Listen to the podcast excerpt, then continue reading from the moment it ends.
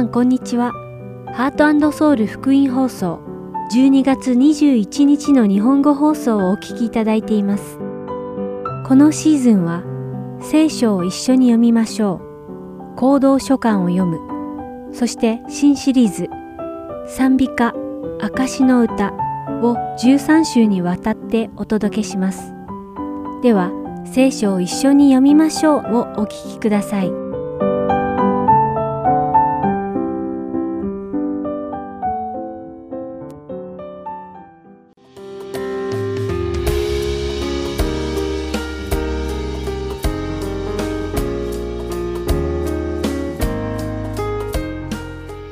こんにちは。聖書を一緒に読みましょうのお時間です。お相手はダイヤモンド優子がお送りいたします。悲しいことに人は他人の悪口や陰口を言うのが好きな生き物です。それが悪いことだと知っていながらついつい楽しんでしまいます。私たちは自分にもともとある罪深さが罪を楽しんでいないか常に吟味する必要があります。なぜなら神様はこういった人の悪口を言うという罪を嫌われるからです。しかし、誰かの悪口を言うことより悪いとされることがあります。それは他人について嘘をつくことです。ねえねえ聞いた？〇〇さんこんなことしたらしいよ。ええー、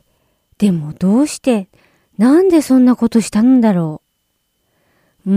ん、よく知らないけど彼女って〇〇だからそうしたんじゃないかな。皆さんはこんな会話を耳にしたことはないですか？実はこのような会話の中には真実ではなく推測がたくさん込められています。多くの場合、このような推測は嘘へと変わるのです。もちろん人の陰で人の悪口を言うのは良くないことですが、人について嘘をつくのはさらに悪いことなのです。今日皆さんと一緒にお読みする信玄25章18節には、隣人に対し偽りの証言をする人は、棍棒、剣、また鋭い矢のようだ、と書かれています。これはつまり、人が他人についての嘘の証言をすることは、その人を剣や鋭い弓や棒で攻撃するのと同じだと言っているのです。なんと恐ろしいことでしょうか。他人に対する簡単な推測から来る嘘は、剣や槍、棒などの武器で攻撃するのと同じぐらいその人を傷つけるのです。皆さんは誰か他人の噂話を聞いて、それにさらに色々な尾ひれをつけて他の人に話したという経験はないですか？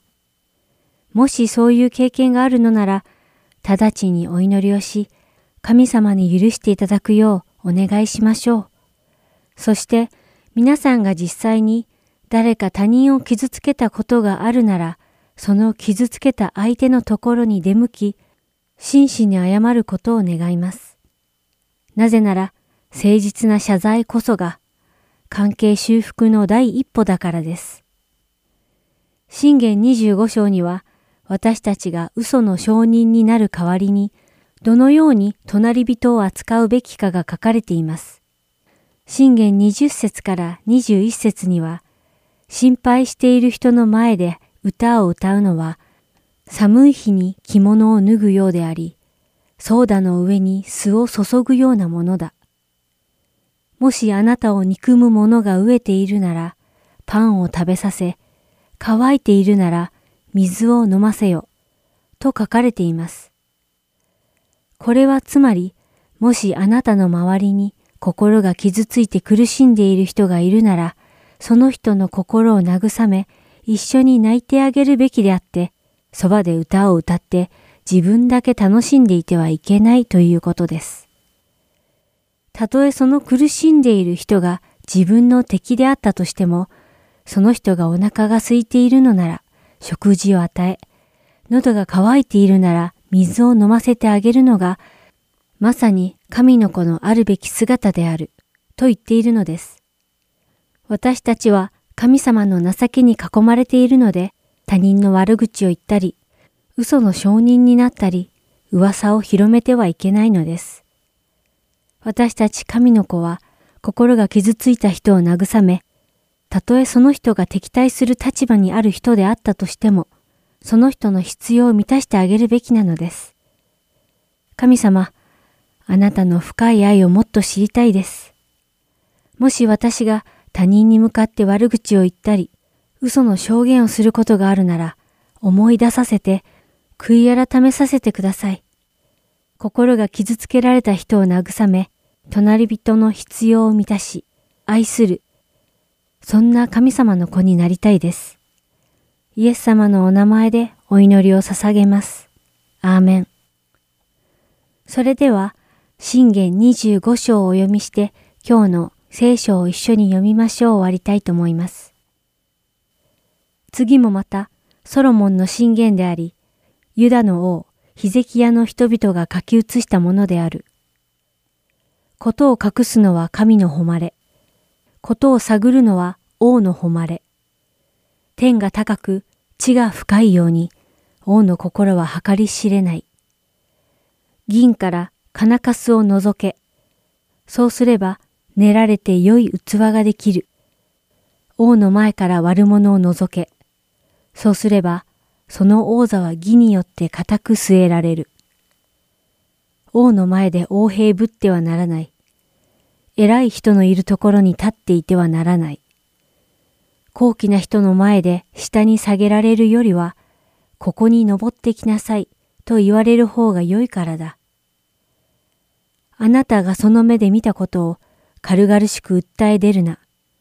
そうでないと、後になってあなたの隣人があなたに恥ずかしい思いをさせたとき、あなたはどうしようとするのか。あなたは隣人と争っても他人の秘密を漏らしてはならない。そうでないと、聞く者があなたを侮辱し、あなたの評判は取り返しのつかないほど悪くなる。時義にかなって語られる言葉は、銀の彫り物にはめられた金のリンゴのようだ。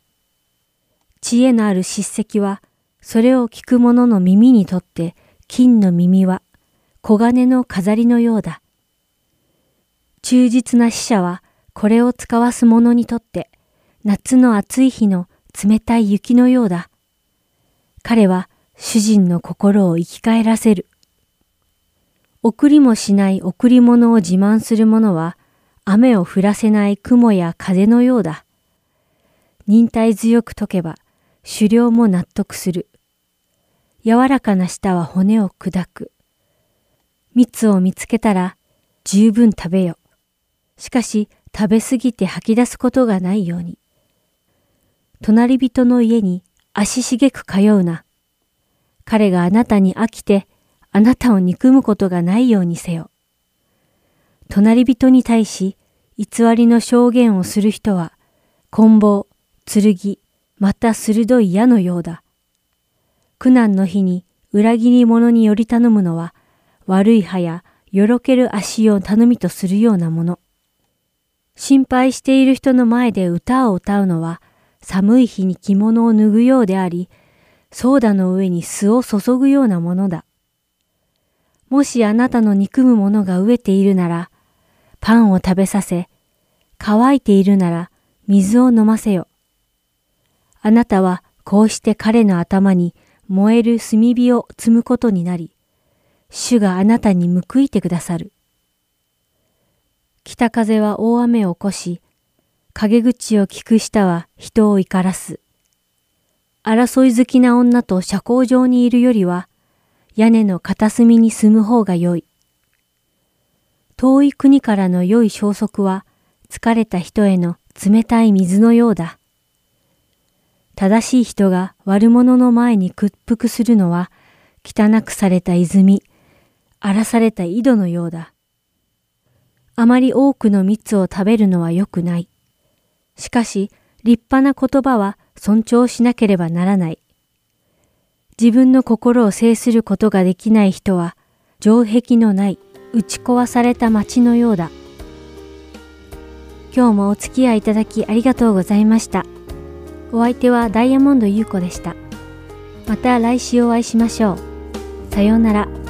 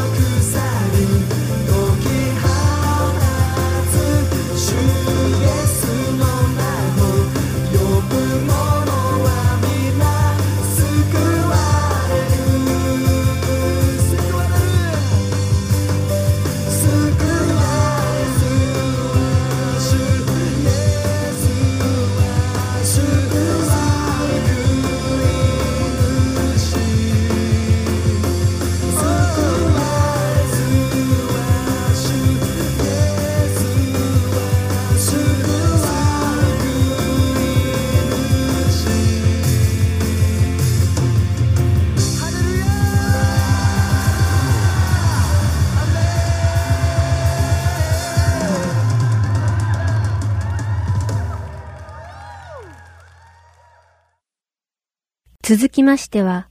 行動書簡を読むをお聞きください。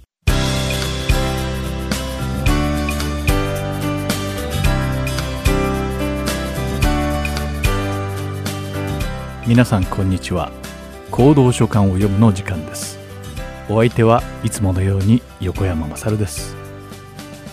今日も行動書簡に関する背景情報を学び聖書の御言葉に対する理解を深めていきましょう。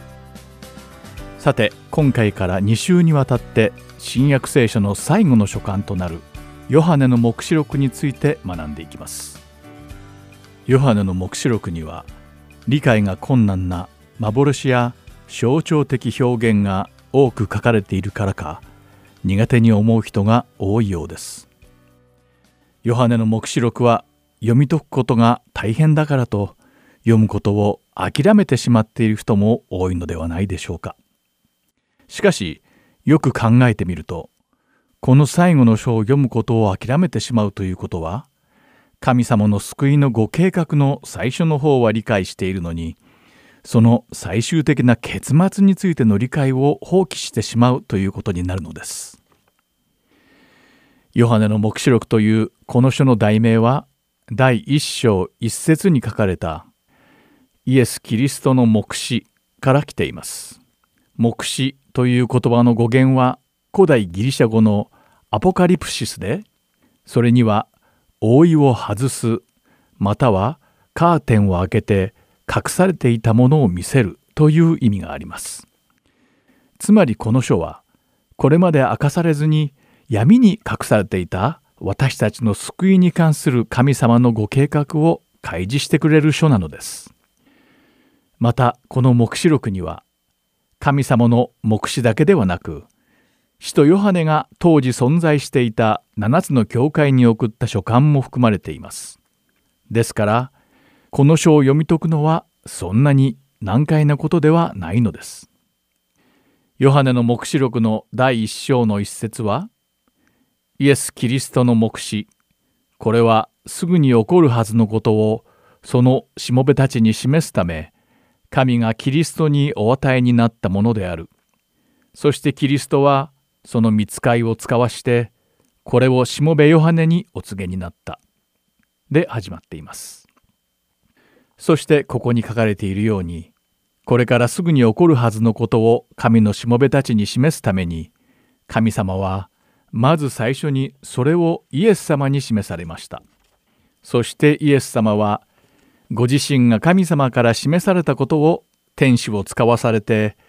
イエス様の弟子である使徒ヨハネに開示されましたそれをヨハネが書簡として生徒たちに書き送ったものなのですですから私たちは使徒ヨハネが書簡を送ろうとしていた生徒の立場に立ってヨハネの黙示録を読んで神様が一体何を示されようとしているのかをしっかり読み取らなくてはいけないのです。それでは当時この書簡の受取人であった信仰者たちは一体どのような状況下に置かれていたのでしょうか。初期の教会におけるクリスチャンたちは現在の私たちとはだいぶ違った信仰生活を送っていました彼らは毎日のようにひどい弾圧と迫害にさらされていたのですローマ帝国はクリスチャンたちが皇帝を崇拝しないという理由で迫害しイエス・キリストを信じない正統派ユダヤ人たちもまたクリスチャンたちを異端として迫害していました。イエス様が言われたようにクリスチャンはこの世から意味嫌われ迫害を受けておりそしてそれはますます激しさを増していきました。そんな中だいぶ高齢になった使徒ヨハネはパトモス島に流刑者となって追放されていました。そこでヨハネはこのような激しい迫害と弾圧にさらされていた信仰者たちに対して観難や苦痛の中にあっても天の御国が約束されているクリスチャンとしてその希望を失ってはいけないと力説しているのです。そしてこれがヨハネの黙示録のすべてなのです。聖書学者たちの中にはヨハネの福音書の文体と黙示録が書かれた文体が異なっているために黙示録を書いたのは使徒ヨハネではなく教会の長老だったヨハネだと主張している人たちもいます。しかしこの文体が違っているという主張は根拠が不十分なのです。それどころか逆にヨハネの福音書とヨハネの黙示録は内容的にお互いを補って完全な形になっているためそのことからもこの作者は同一人物であり使徒ヨハネであることが確信できるのです。例えばヨハネは自分のことを証人と呼びイエス様のことを神様の子羊と表現しています。そしてこの概念と表現はヨハネの福音書とヨハネの黙示録にしか出てこないのです。こういった理由から多くの神学者たちはこの書簡は使徒ヨハネの手によるものであると判断しているのです。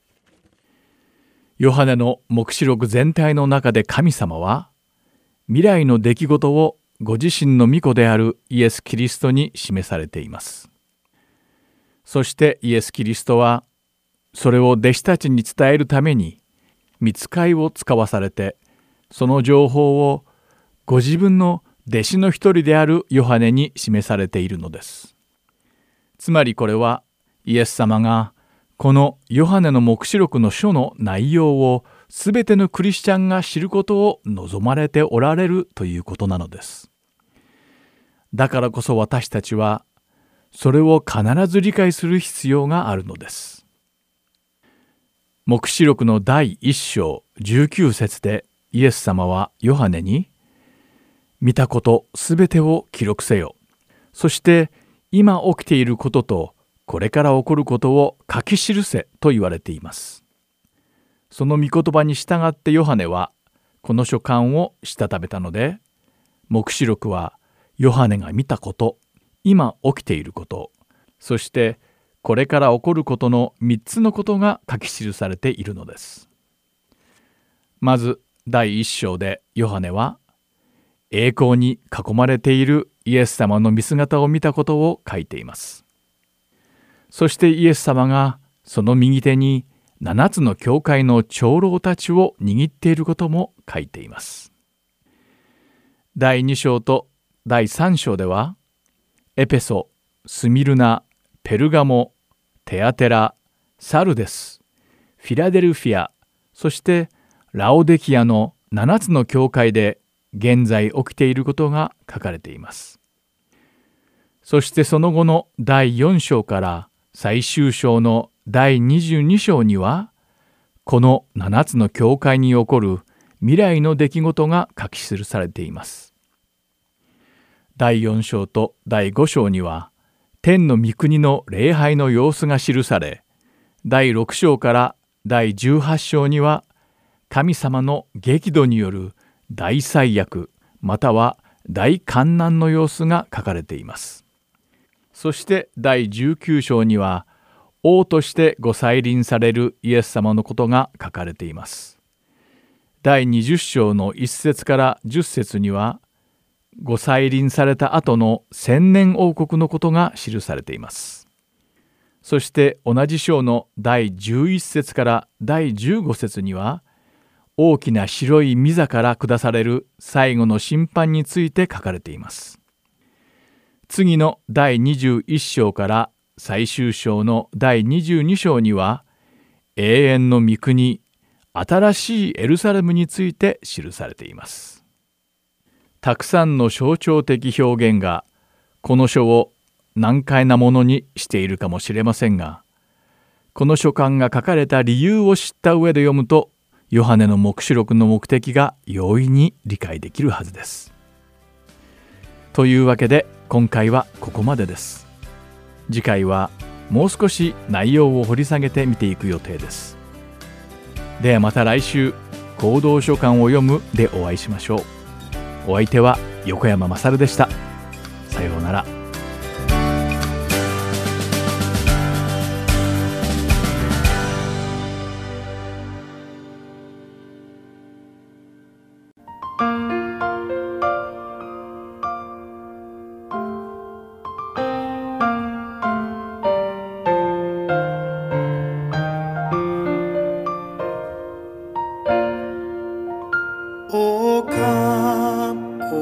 he.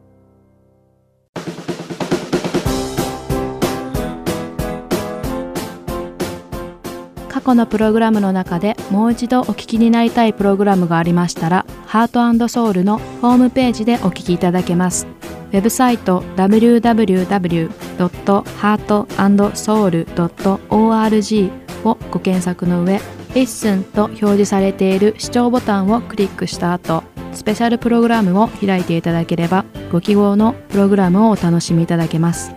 また、すべてのプログラムをご自宅のコンピューターにダウンロードできるとともに CD からお聞きいただくこともできます。CD ご希望の方はハートソウルまでお電話をくださるか、E メールからご連絡ください。電話番号は602-866-8999 E メール heartand seoul.org アットマーク gmail.com までご連絡ください。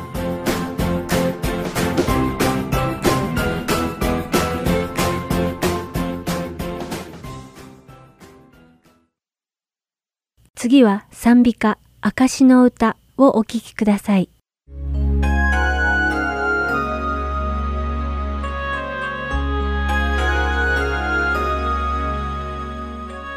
皆さんこんにちは賛美歌証の歌のお時間です。お相手は菅恵子がお送りします。今日も賛美歌に秘められた証の物語を一緒に紐解いていきましょう。ハレルヤハレルヤハレルヤハレルヤ。年末になると世界中でイエス様のご生誕を祝う曲が演奏され様々なメディアから流れてきます。その中でも代表的なものがヘンデルのメサイアです。300年も前に作られたこのオラトリオ形式の楽曲が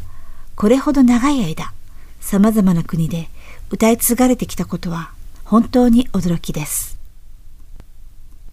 16世紀のイタリアで生まれたこのオラトリオとは日本では生誕曲とも呼ばれ宗教的な題材による歌詞を持ち